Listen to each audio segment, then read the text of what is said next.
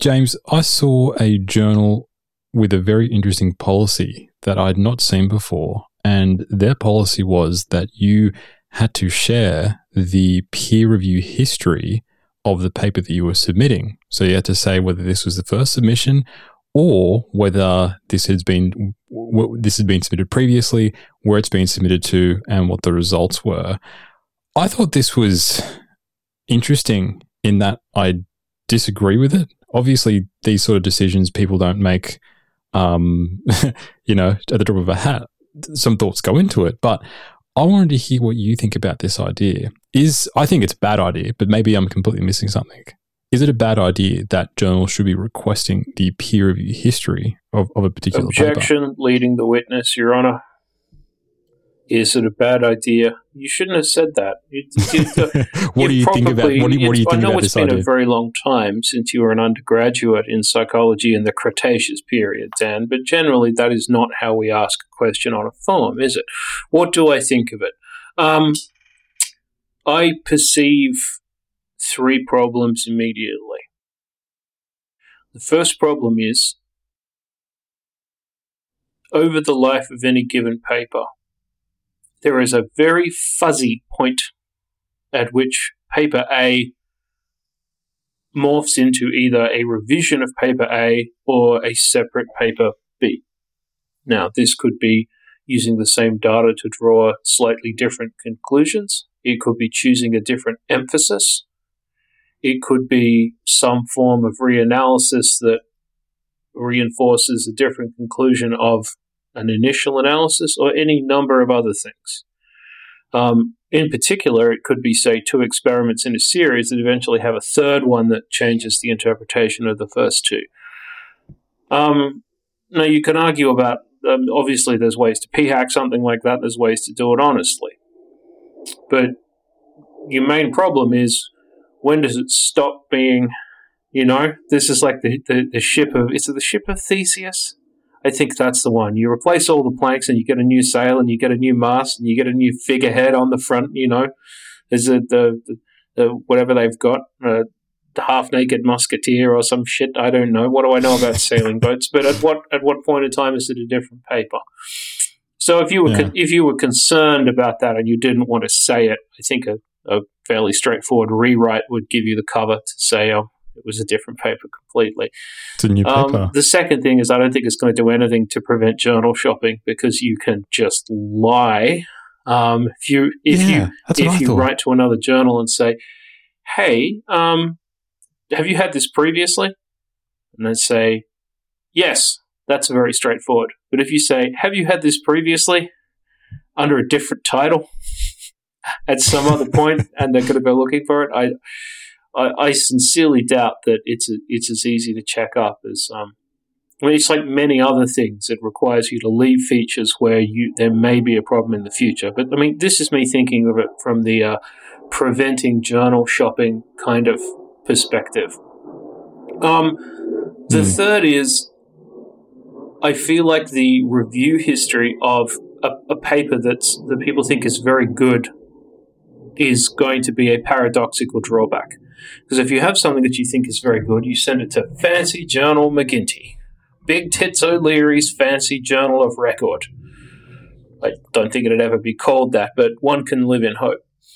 So it gets bounced a couple of times, probably pretty quickly. In other words, the thing that you're most proud of feels like it's more likely to turn up with a long history of other people rejecting it. Yeah. So I'm Yeah. not 100% sure what that's trying to achieve. Um, and why you also why you would get authors to do that themselves. I mean, when we think about other systems of how do we manage information in any transnational network of affiliates, we don't think in terms of fill out this form. We think in terms of how does this have some kind of persistent identifier that will allow us to uh, understand its mutual transfer or interoperability, etc. So it feels like a stopgap solution in many respects behind an eventual ideal scenario where that is simply part of an open record. but also you know where it's uh, an open record for everything. And of course, the same the same still applies. The same still applies when it comes to both the fuzziness of when does paper A become paper B, and also if you just change it completely, you can pretend it's a different paper. So you might as well just fucking lie about it. I mean, if it's uh, rejected from uh, Science and Nature, our favorite journal. Um, we love science right, and nature, and then it's and then it's rejected from uh, material science proceedings because they'll publish literally anything, including the laser modulus of a pumpkin. Um, and then you know eventually it's rejected from going into the letterbox of the man next door who runs you off his property and says, "Get your paper away from my letterbox, you filthy degenerate." Um, something I'm sure you haven't experienced for weeks now. Then, you know, I might. you, you, you, you change it, you know? So it would it would be interesting if you could accept the fact that the data was accurate. I think the data would be interesting. What kind of data? Well, in general, if a paper turns up to our journal, where has it been rejected from previously? Oh, okay. Yep. Um, was it reviewed? Uh, how was it regarded? I mean, you can you can absolutely draw a kind of a map of how things filter down or filter around on that basis. Um, if you were the, an impact factor minded person, as in if you're suffering from a profound closed head injury and didn't know anything, you could attempt to figure out which journals sort of discards were going elsewhere, which is a potentially interesting mm. source of information of what's being transferred from where to where. Um, if you had that, you could figure out a very happy home for any individual manuscript if you're looking at the semantic distance between uh, a hypothetical future manuscript and, say, hundreds of existing manuscripts. So there's a lot you could do with the data. But I don't know what it's trying to achieve is there a stated reason that this is done? I haven't seen hide nor hair of this, so hmm. what's what's the story? Well, I guess this is borrowing a lot of different publishers. Journals within the same family will often, if a paper is rejected, they'll often give the opportunity to submit the paper to, to a different journal, and they pass along the peer review oh, reports. give you the opportunity been, to submit to a different journal, no, right? the paid I've been the beneficiary of this. oh, you have, have you? Yeah, and um, you know, I got some reviews, and I just wanted this particular paper published. And the funny thing is, if you look at the submission dates and acceptance dates of this paper, it is a day. there is one day between the submission and the acceptance of this paper. I'm just waiting for someone to go, look at this, look at this dodginess. This particular journal accepted a paper within a day, but it's only because the editor saw the peer review reports, saw that I had addressed the peer review reports, and basically said, "Yep, this is this is this is good enough for me." So I think in that sort of way, if it's going to a sibling journal, this kind of stuff can work if you can um, if you can address the comments, or if it's basically a, a question of this the, the reviewers didn't think and the editor eventually thought that this paper didn't fit the scope of the journal. And but if they recommend a journal that it does, then rather than going through the hassle of of, of, of all this stuff, like the, the, the, peer review is, is is perfectly fine, except it just didn't fit that particular journal. So I think in those situations it's okay. But you've raised the biggest problem is that people are just going to lie. They're just going to change the paper. So I think this only works if it if it potentially advantages people. But if if I, I just know that if people were completely honest, what, there'd be a lot of biases what journal, here. Oh, what this journal is doing this, Daniel?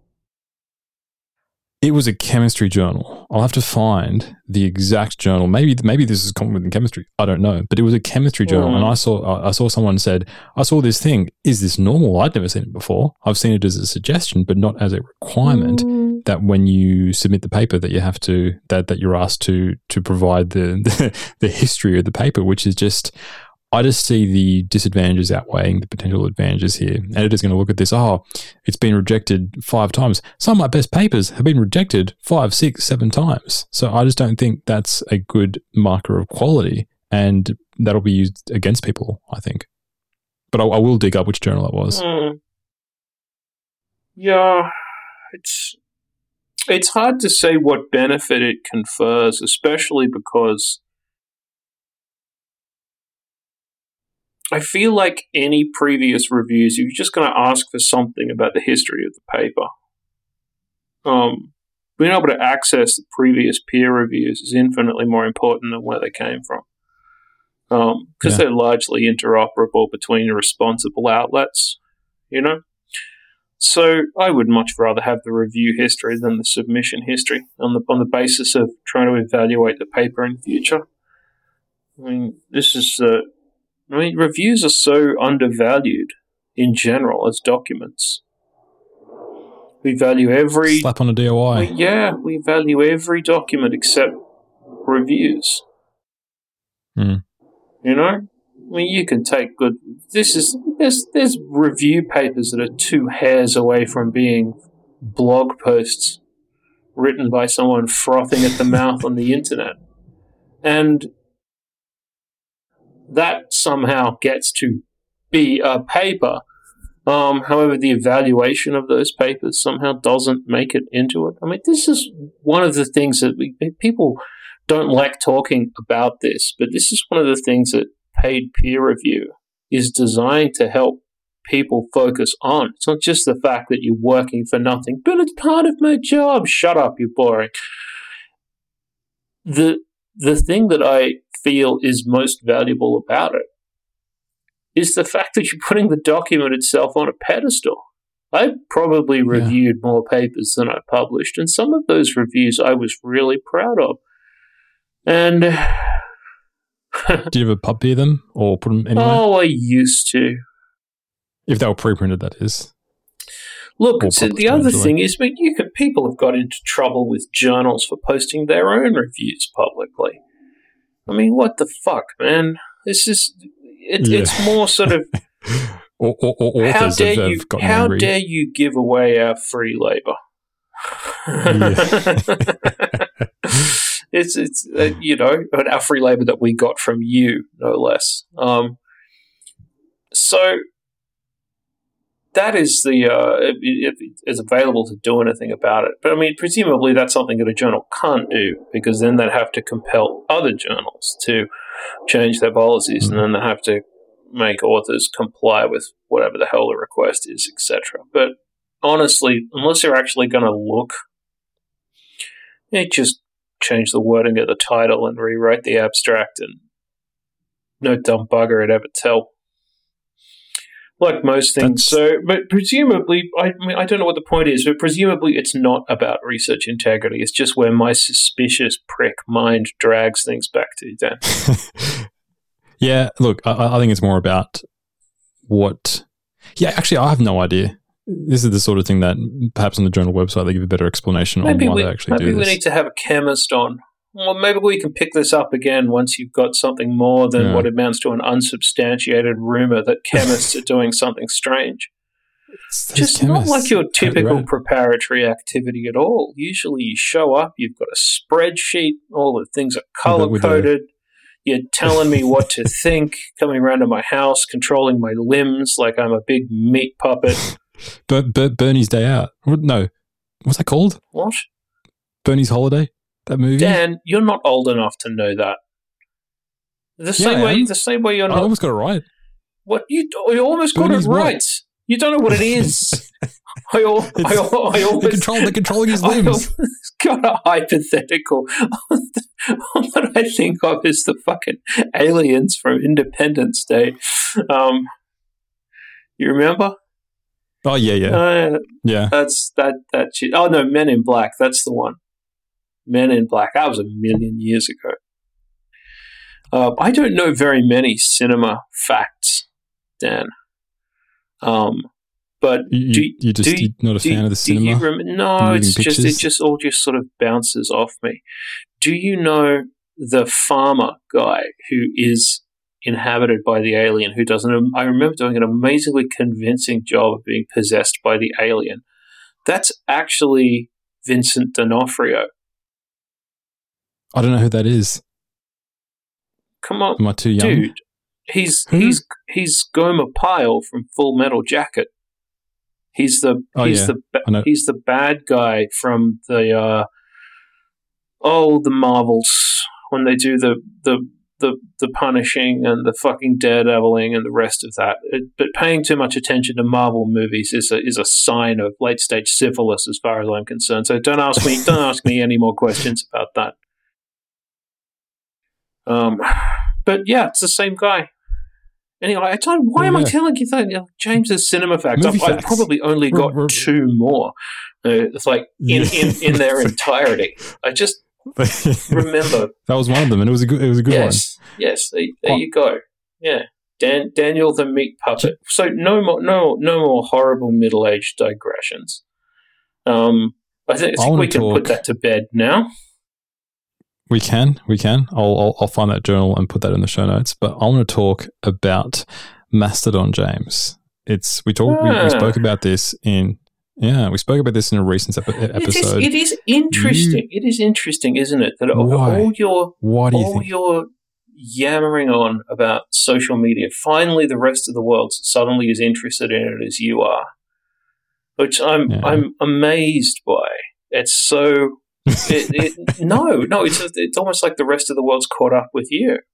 And I mean, I think fully fully half of our individual episodes start with James. I don't I don't read widely enough to have my own ideas. I was on Twitter the other day, and someone else said um, you're going to have to change that now slightly to the I was on Mastodon. the, the, the, the mastodons. Yes. So it is, I mean, it, it raises so much so quickly. Um, okay. it, it I, I, I find I'm finding it actually stimulating. So I, I I took your advice immediately rather than waiting three years to Three use years. my Twitter account. This was more like two weeks. But it comes from a simple desire to. I mean, I, I like talking to other people. There are funny jokes and things that cheer me up and good things to read. And in general, I'm very reflexively um, reactive, I suppose, to things that I don't like on social media. Someone says something stupid one single time, I figure I can do without them and immediately block or mute them. Uh, I mean, I'd delete them from the planet if I could some of the time, but that's not given as an option in the hamburger menu. So it, it's it's more. I I, th- I think it's more peaceful in a way if you really aggressively curate things like that. Um. And you know, people people I I would say in general, I read one thing a day that is either long form journalism or an academic article or a link to another podcast or something. I generally one a day. And over such a long period of time, that has come from, I think, a certain core group of people who are largely scientists, but in my case also technologists, artists, weirdos, uh, a couple of philosophers. Um, I'm not going to name everyone. It's just a hodgepodge of hundreds of people at this point. And I, I don't like the idea of missing out on that because because it's interesting. I mean, you can make all the jokes all you want about the hellsite this and digital toilet that, but at the end of the day, it is providing a public forum for people to communicate in, and then they'll go and do it. And when you change, It's our hellsite. Uh, yeah, yeah, it's a toilet, but it's our toilet.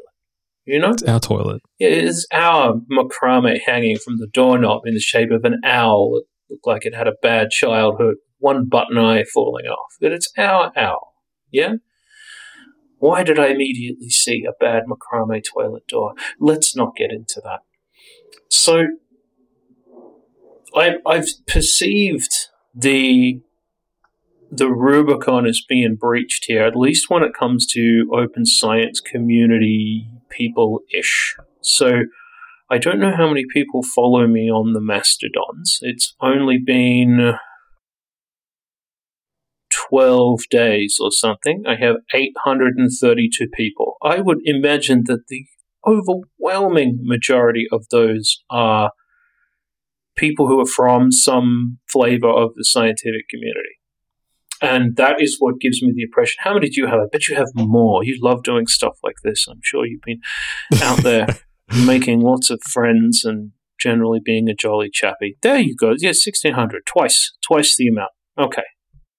Yeah, I've been on twice as long. Makes sense. No, it's just, I'm not, it's not interesting or problematic. It's the fact that that is a fair number of people for anyone to be paying attention to anything. I mean, you're not Kim Kardashian, um, which is a good thing in context.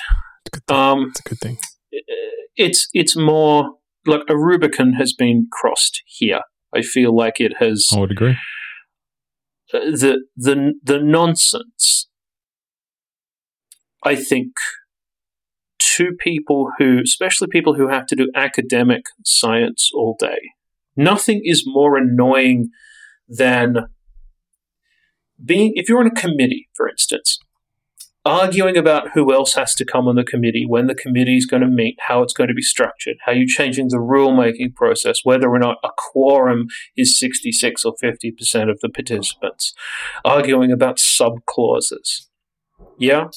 Or in perpetual fights about money or space or resources or time or who has to do something as opposed to the actual doing of it that is a huge chunk of academic administration.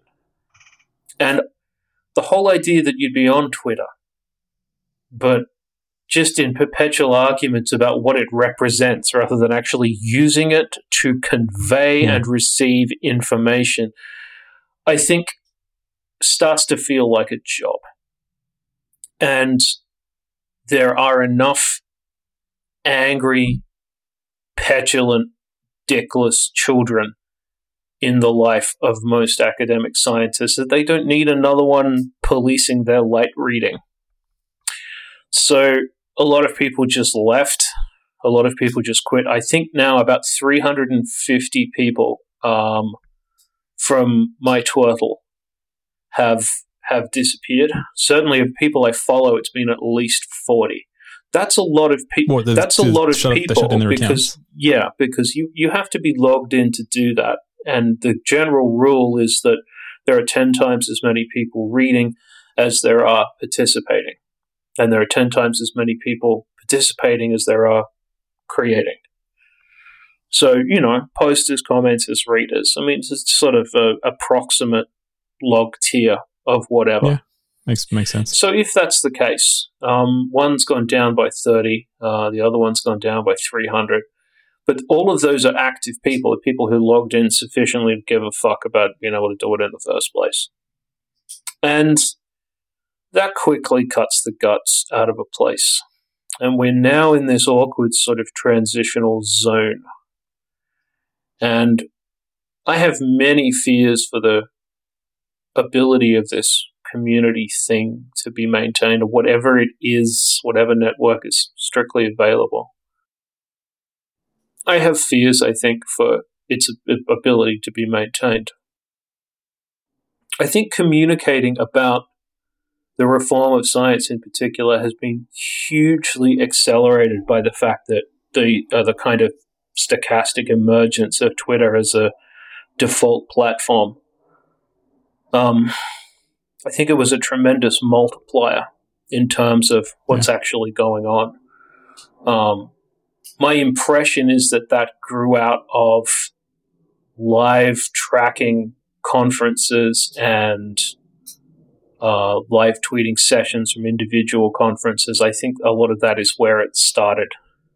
Um, you think? Okay, I wouldn't. I wouldn't have thought. Well, that. that's that. I thought it was more just discussions. Okay, that's discussions. that's my impression. I, I remember even when I wasn't on the site itself, um, having people tell me by other means that X Y Z is in the audience for ABC, and you can read about it happening in real time because obviously that's much more reliable than uh, whatever shitty video casting was available ten years ago. Obviously, that's gotten a lot better because there's been a tremendous amount of work on uh, access and data centers and uh, compression algorithms, etc. So, I really hope that this diffuse community of people, I really hope they pick a side. Part of me doesn't really give a shit which one it is.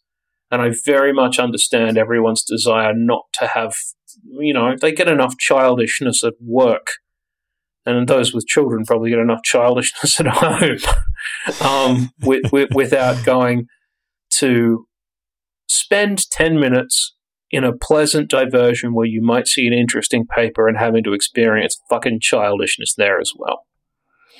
Hmm. But right now we are between two critical masses. And if I had one hope rather than the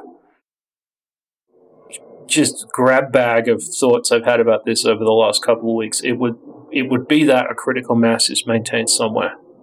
That enough people get over their distaste for Uncle Elon, the the the fucking Borgia Pope of online communication now is is is not going to make a mess of it, or that this random cobbled together half German experiment you know, fail-safe thing is is sufficiently robust and you know safe and pleasant enough for people to give a shit about in the long term. If I have a primary concern, if I have a primary concern, it's quite straightforward. Um, I suppose, well, the thing I think I just said, that's a hope but we'll go for a a primary concern as well. And it's the fact that if there isn't innovation into what the platform actually offers, then this won't prove sticky. And there'll be an additional migration elsewhere because there are no doubt hundreds and hundreds of people who are lining up to get very aggressive about building a third platform, of which mm. there hmm. are already many options, man. Um, and it's not saying everyone's going to go over to Parler or Truth Social, social, Truth social. or fucking digital Nazi O'Leary, fucking whatever. Like, it's not that. But uh, there's. What, what other options are there other than LinkedIn? Well, no one's quite sure what's going to happen with Bluesky. And it hasn't even launched yet officially. Yes, I know, but this is like scale is everything when it comes to these things. Yeah. And and that's where Mastodon's fallen over. Mm, well, it may be achieving it now. I mean, the the problem is, of course, is that it's not a public commons. If you take twenty thousand scientists or something and you put them all in Mastodon in the same place, they don't get the chance to talk to a million billion other people. And trust me, people are not sufficiently interested in our shit as we are that they're going to go and sign up for a whole new random social network to read your preprints. I mean, you know, check your fucking head. it's not going to happen this century. So I don't know. Look, I've I've I've talked I've talked a lot. I've been more sort of listening um, watching the actual platform itself rather than trying to read about what it allegedly represents. Because no one, no one really knows yet. I mean, we can speculate, but no one really knows. I mean, I, I, I thought I wasn't sure. I was, I sat on the fence in this previously. I didn't think Elon Musk was going to buy Twitter. I said this previously. I thought he was going to get the shit fined out of him by the court in Delaware for welching on his deal, basically. And he was going to have to hand over a tremendous amount of cash, and then he was going to piss off and leave them alone. And basically, it would be the, the, the, the civil chancery court equivalent of pled out. But, you know, in for a penny, in for a pound. And if you're a malignant narcissist um, who's convinced that he's basically a child emperor, then you know, I mean, that's one thing I think we really have all found out is the fact that um, billionaires really are normal people with more money and more self regard. I mean, any are you any cross posting stuff? What are you are you posting stuff the same stuff to both Twitter and Mastodon? I only did that today the first time to see what would happen. Yeah. And what did you find out in terms of the actual interest or engagement? Found out they're, Same, found out they're more, or less? less identical. Okay. But don't you find that interesting considering that you have far less far less followers or reach on Mastodon? Because for me, the thing that I always said is I don't give a shit about the number of followers. I care about number of people that actually care about what I'm talking about. That's really what's more important in the end. And even if there are Well, yes, Dan, but less, the thing that I posted today was a haiku about how the guy over the street should stick his leaf blower up his ass and turn it on. So, I mean, I don't, I, I, I, I, I do that because I hope it will make people laugh, and for a, a second they Yeah. will be happy. That's that's what I want. Um, also, because. I can't not talk shit about this guy. I hate his leaf blower and him. oh, the so same much. the same leaf blower guy.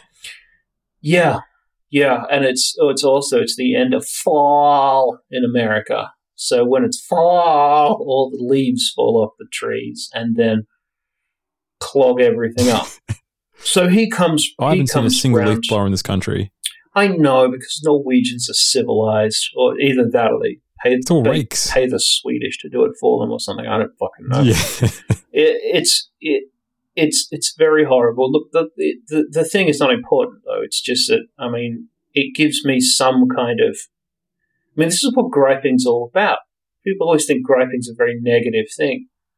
I think if you know your limits, the ability to just get something off your chest, complain about it for ten seconds, hopefully in a way that will bring some kind of uh, some some just some kind of some kind of empathy from other people, and then you can do that, and then ten seconds later you feel a little bit better, and that's all there is to it. Yeah.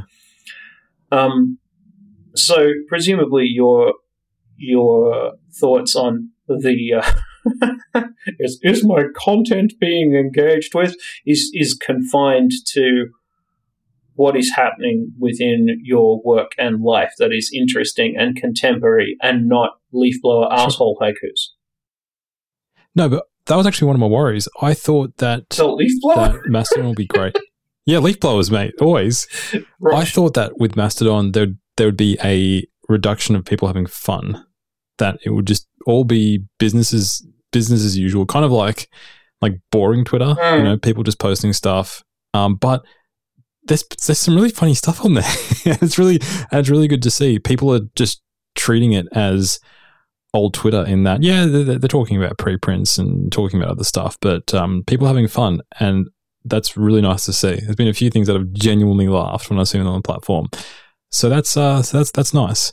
But what I think is interesting is I wonder if this shift is going to bring an increase in more long form sharing. That this, this is going to resurrect blogging. Blogging's kind of always been around, um, but it's sort of fallen by the wayside because people are just being drawn to Twitter. You know, it's much easier to, to, to fire off a tweet. Mm, Not re- I think the problem is.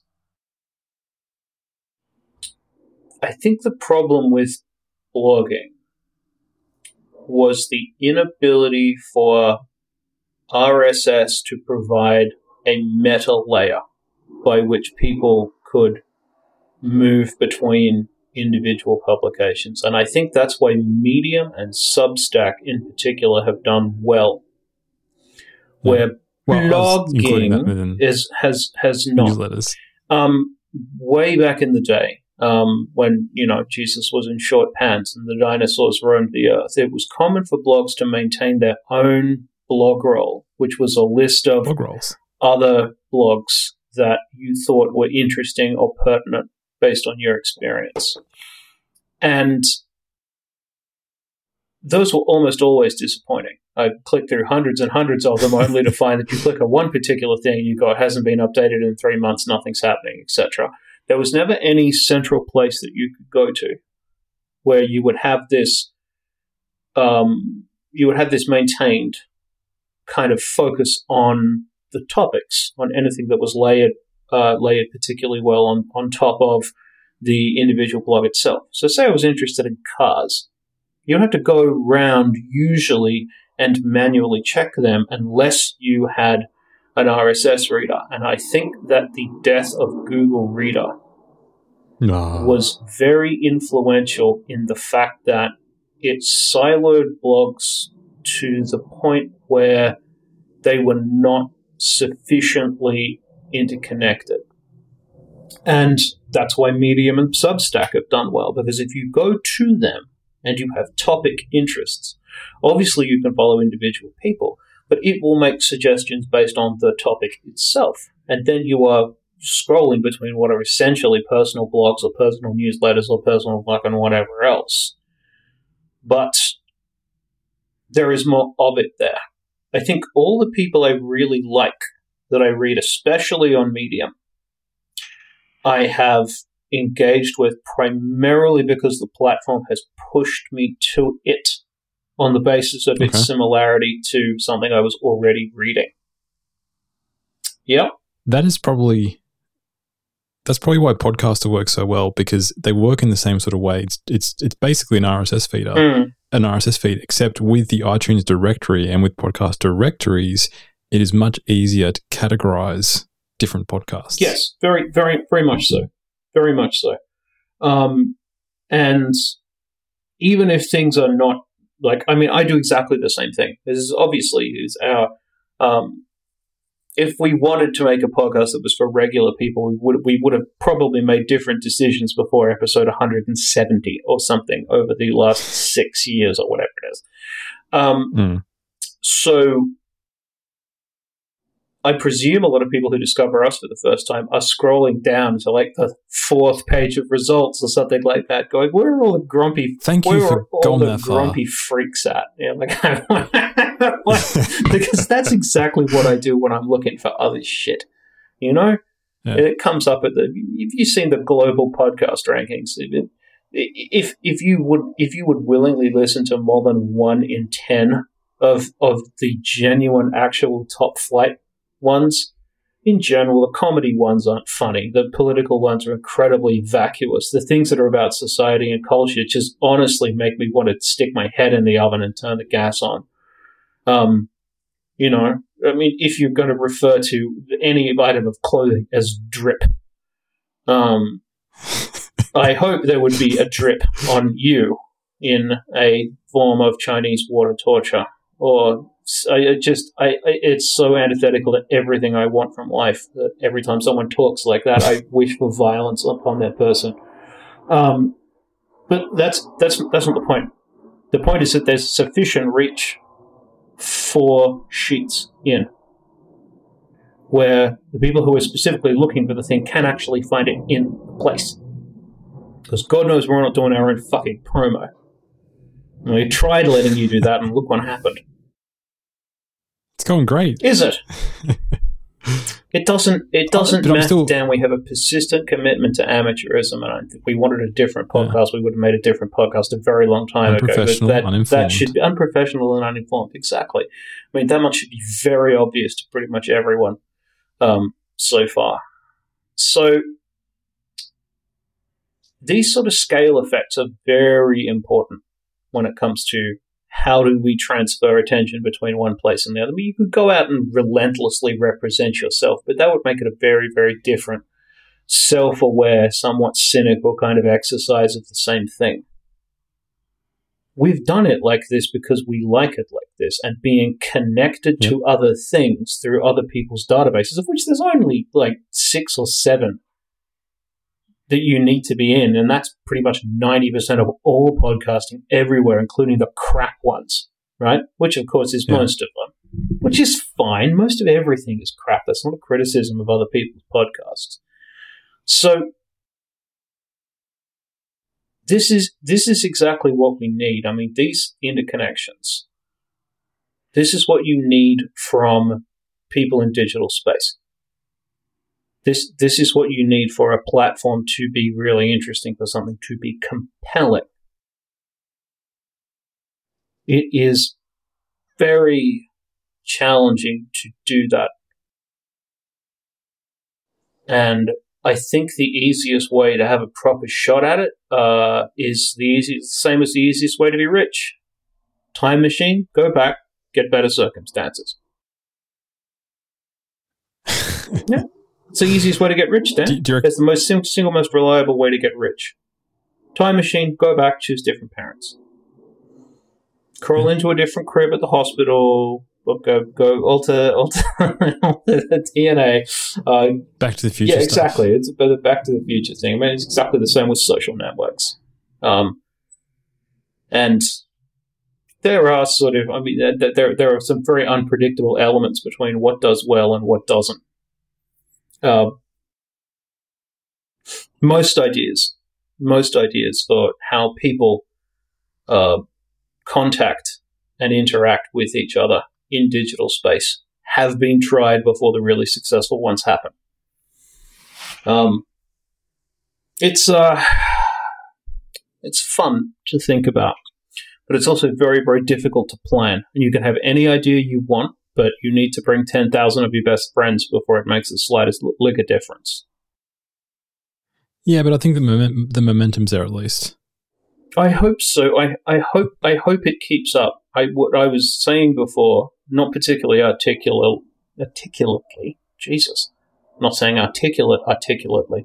Um, what I would really hope for is that we can find some feature or element or just something within the nature of the mastodons, and that will provide an experience that has some kind of novelty or interest or a little bit a little bit of extra juice that will keep people involved. Because I mean, you could you can laugh at it all you like. Do you know who I feel really bad for?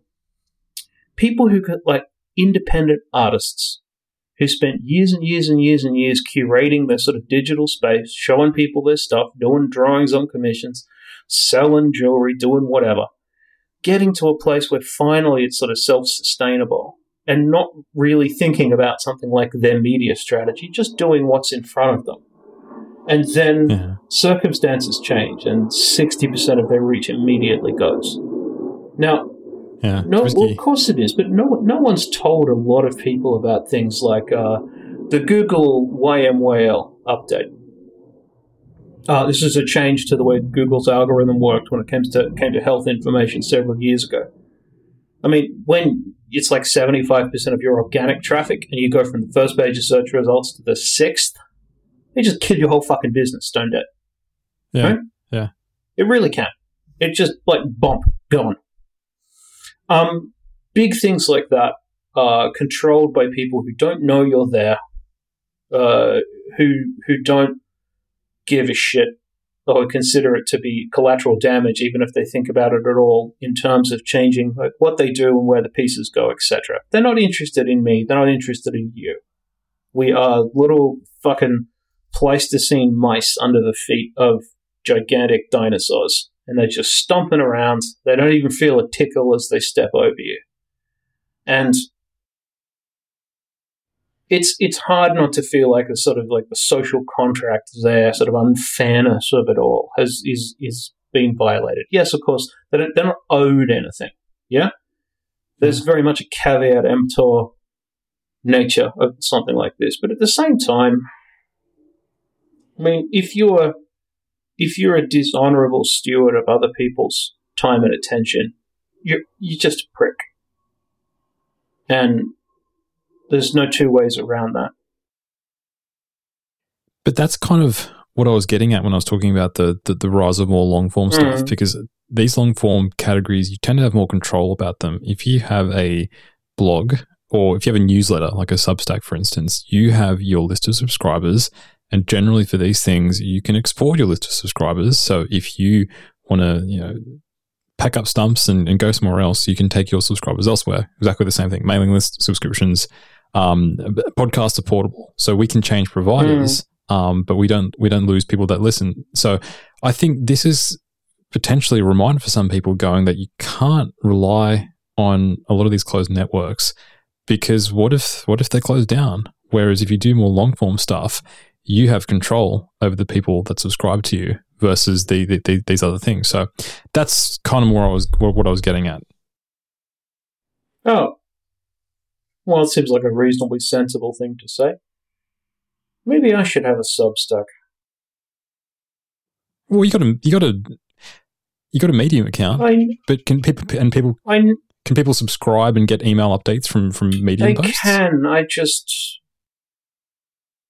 I just don't like giving them money. Actually, you know what? I'm not. I'm not. I'm not even. I'm not even sure. I think maybe I just find the idea of a newsletter more compelling than a blog. I, I, more than that, I, have I've been very unhappy for the last couple of years with the the sort of listicle BuzzFeedification of the shit that Medium's been serving me. Um, I get the impression that it, it, a lot of things are being sort of optimized by reach by very cynical dipshits of writing seven things you need to know to run a successful business. Where number one is like don't beat people with a baseball bat or get drunk at work or something. And I, I feel like the nonsense quotient has gone up a lot. And I haven't tried to cock about with how it serves me extra shit to interfere with that. Um, I mean, of all the problems that I don't think Mastodon will have for a good long time, um, I think uh, I think the, the, the serving of hot boiling garbage is one of them because everyone who was there, yeah. especially in the recent past, wants to be. I mean, in three months, we could be having this precise analog of this conversation where we're going, "Oh, this is a golden age. So many interesting things are happening here." So, yeah. if people want to participate who are out there, I would encourage you to try and find a way to do it differently. Try and find a feature of this platform that really makes other people interested, happy, and is particularly, particularly if you're within sort of our community of people, there's got to be things of great intellectual value and interest that are well communicated through whatever this new experiment is that we have. And I hope we can find those things. Um, because I would like to see them myself. I still want to play too. I'm not Dan. I can't sit down and work for three hours straight and then get up and go, oh, look at me. I'm still shining. I'm barely cracked a sweat. I'm amazing. Ha ha ha. I have retained the ability to pay attention even into middle age. I'm more like, think of the guy down at your local shopping center yelling at the pigeons at the bus stop. Draw a line between that guy and Dan, and I'm about 60% pigeon guy at this point. before we move to the next to the next subject, um, I saw a very funny thing on Twitter. People have been saying, you know, "He's still the, doing it. Go on, go on." Then. While, no, while, is, this, while you this, still have the option before all the servers, this implode, is very funny. Go on, go on.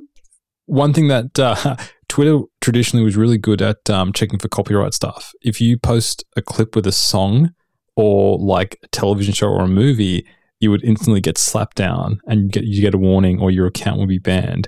Um, things have gone so crazy. People are now posting entire movies as threads. so they get the movie what? and they chop it up into two minute and forty second clips, and there's like there's like a sixty thread, and you can literally watch a movie on Twitter now. Seriously? Because all the people are gone. Yeah, yeah, yeah. So people are posting like oh. all, all, these different movies, and you can just sit there and you can just watch an entire movie if, if you don't mind going between tweets every two minutes and forty seconds. That's there you go. Mental. That's a good way to. Wa- that is so yeah. silly. Oh, I do, I do love that. I do love that. Should should we get a Hertz Mastodon account? Is it time? Let's yeah, make this sure. decision right now. Do we? Do we? Let's do it. Okay. Hertz. I'll, I'll, Hertz. I'll, I'll make Hertztodon. it. Hertztodon, yeah, yes. Hertztodon, Hertztodon right. I'll, I'll Mastodon. we'll, we'll, start. We'll start uh, sharing stuff from there. Um, you heard it here first. We, we're, we're going to have a, uh, a, a Hertz Mastodon account. See how it goes. Thanks all for listening. We'll be back again. More Hertz. See you later.